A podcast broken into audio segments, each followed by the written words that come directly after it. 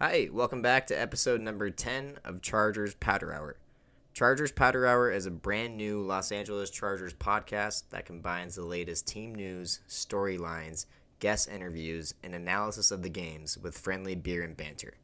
Catch brand new episodes every Monday and Friday wherever you listen to your podcast, and make sure to follow us on Twitter and Instagram at Powder Hour Pod LA for all the latest news and updates about the show. Bolt up.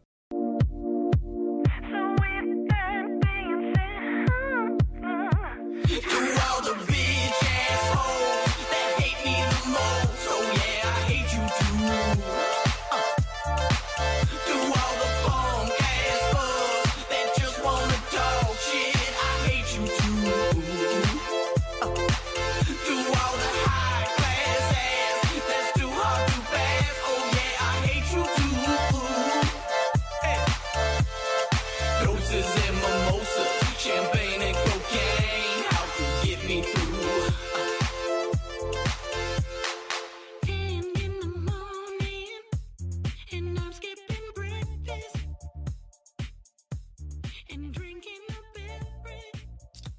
Hey, Bolt fam, welcome back to episode number 10 of Chargers Powder Hour. Today, it's just myself, Colin. I'm flying solo again. Unfortunately, um, you know, me and Miles still have a few schedule conflicts while he is waiting to move into his new apartment. But um, I'm back, and today is Monday, May 16th, and we are dropping the episode on Monday, May 16th, which means we are actually going to have the latest news um, and updates to, to talk about and go over, which is super exciting because the last couple episodes that just unfortunately hasn't been the case with kind of how me and Miles' schedule uh, has unfolded, and uh, we are working on on um, getting it back to normal soon. So we appreciate your appreciate your guys' patience, and we appreciate you um, binging the episodes that we do have out there. Um, you know, you can check out all previous nine and this one, episode number ten, wherever you guys get your podcast, Apple, Spotify, Google, you name it. Um, we're out there. Okay, so without further ado, let's dive into the latest news that we have to cover today. The Chargers started rookie minicamp on Friday. The rookies are still, um, you know, in that little minicamp section. They haven't joined the rest of the team yet. They are expected to in a couple of days. So um, that's exciting. You know that they're in the building. Uh, Daniel Popper also reporting on Twitter today that uh, an impressive turnout for the Chargers offense at offseason workouts. Only starter um, he did not see was Austin Ekeler, which I'm sure you know that's that's not that's not too much news. Um, you know he's a pretty busy guy, and it's just good to see you know Justin Herbert there leading leading the squad, and uh, you know building that that camaraderie and that leadership. You know, um, it, it's just really good to see. It's it's really really refreshing, and um, so yeah, that is positive. Um, on top of that, you know, Daniel Popper also had a few other tweets. Um, looks like the Chargers had some uh, pressers today, some player pressers, some media action going on in the uh, um, facility over there in Costa Mesa. So a couple players uh, were up at the stand, and um, you know, it looks like they were able to kind of give a few uh, bits and clips uh, for us on Twitter to to consume. But um, yeah, a few that I thought were kind of worth pointing out. A few players that uh, I saw posted on either you know Daniel Popper's page or Gilbert Manzano.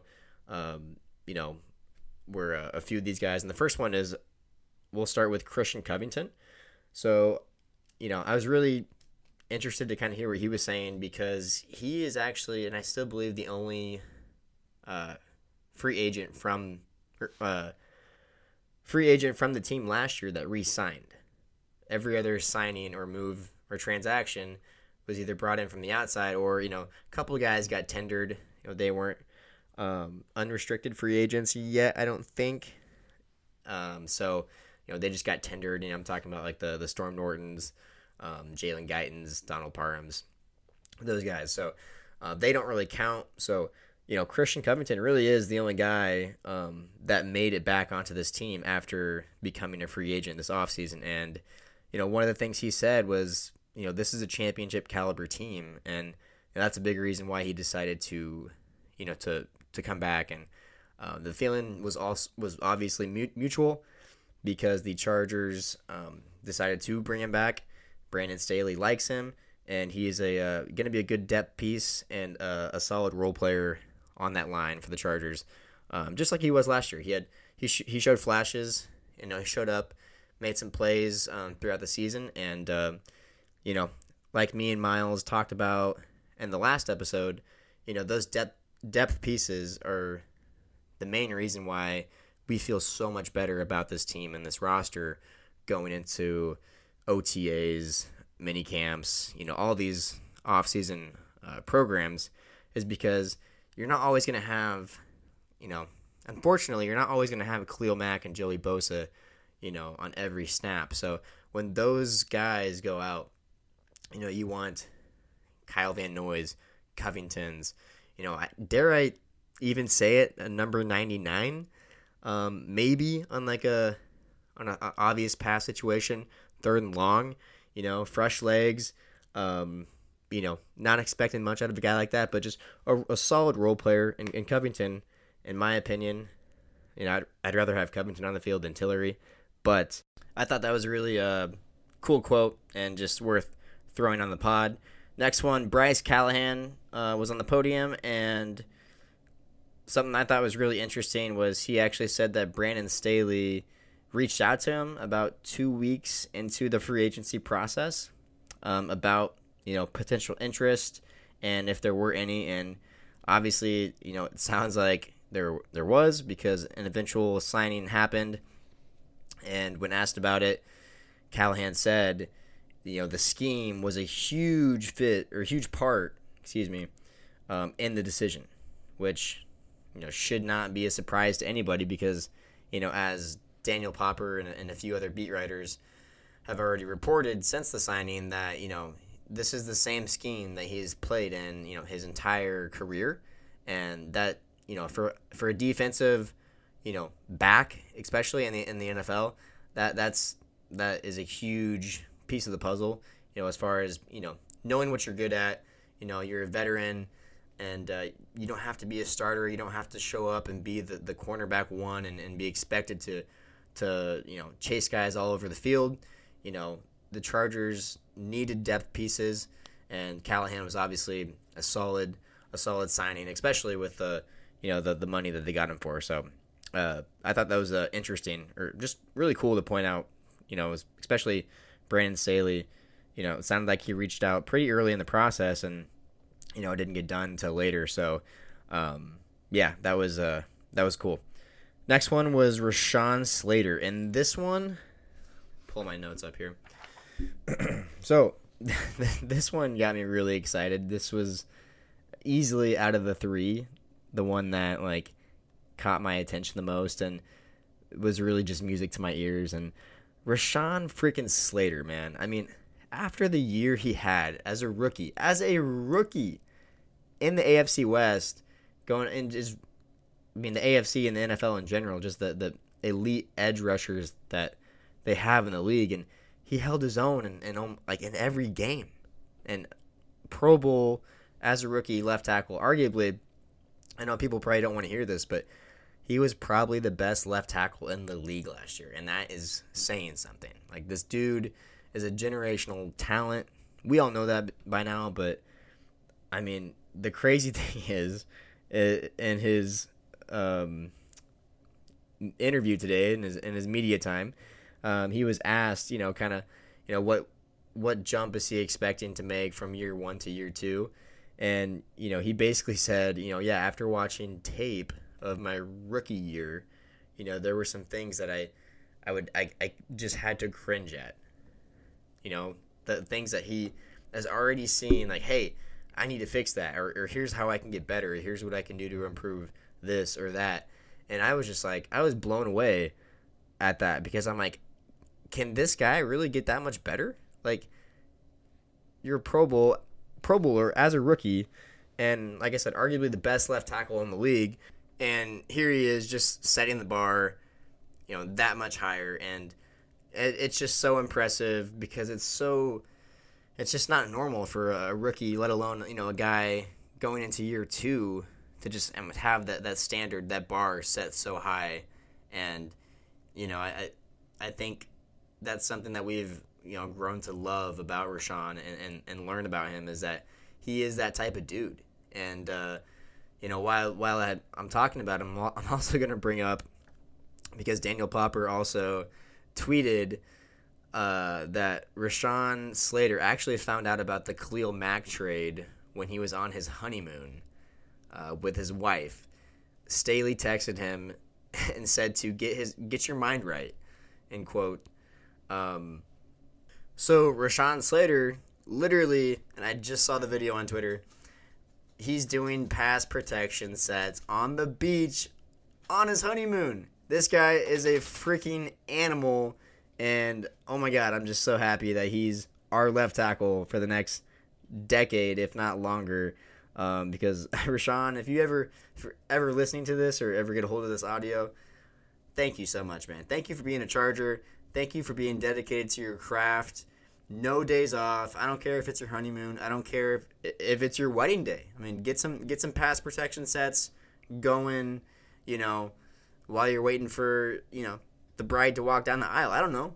I just love it. I love that approach, and um, I just thought that was really really cool, considering the fact that you know the the Khalil Mack trade got everybody amped up. Got everybody amped up from you know, fans, obviously, to other players, staff, and just everyone in that in that organization. Um, and that's that's what a trade, a move like that does. That's what it shows an organization. You know, Brandon Staley has come into this this organization and he's completely changed the culture. It is it's win win win.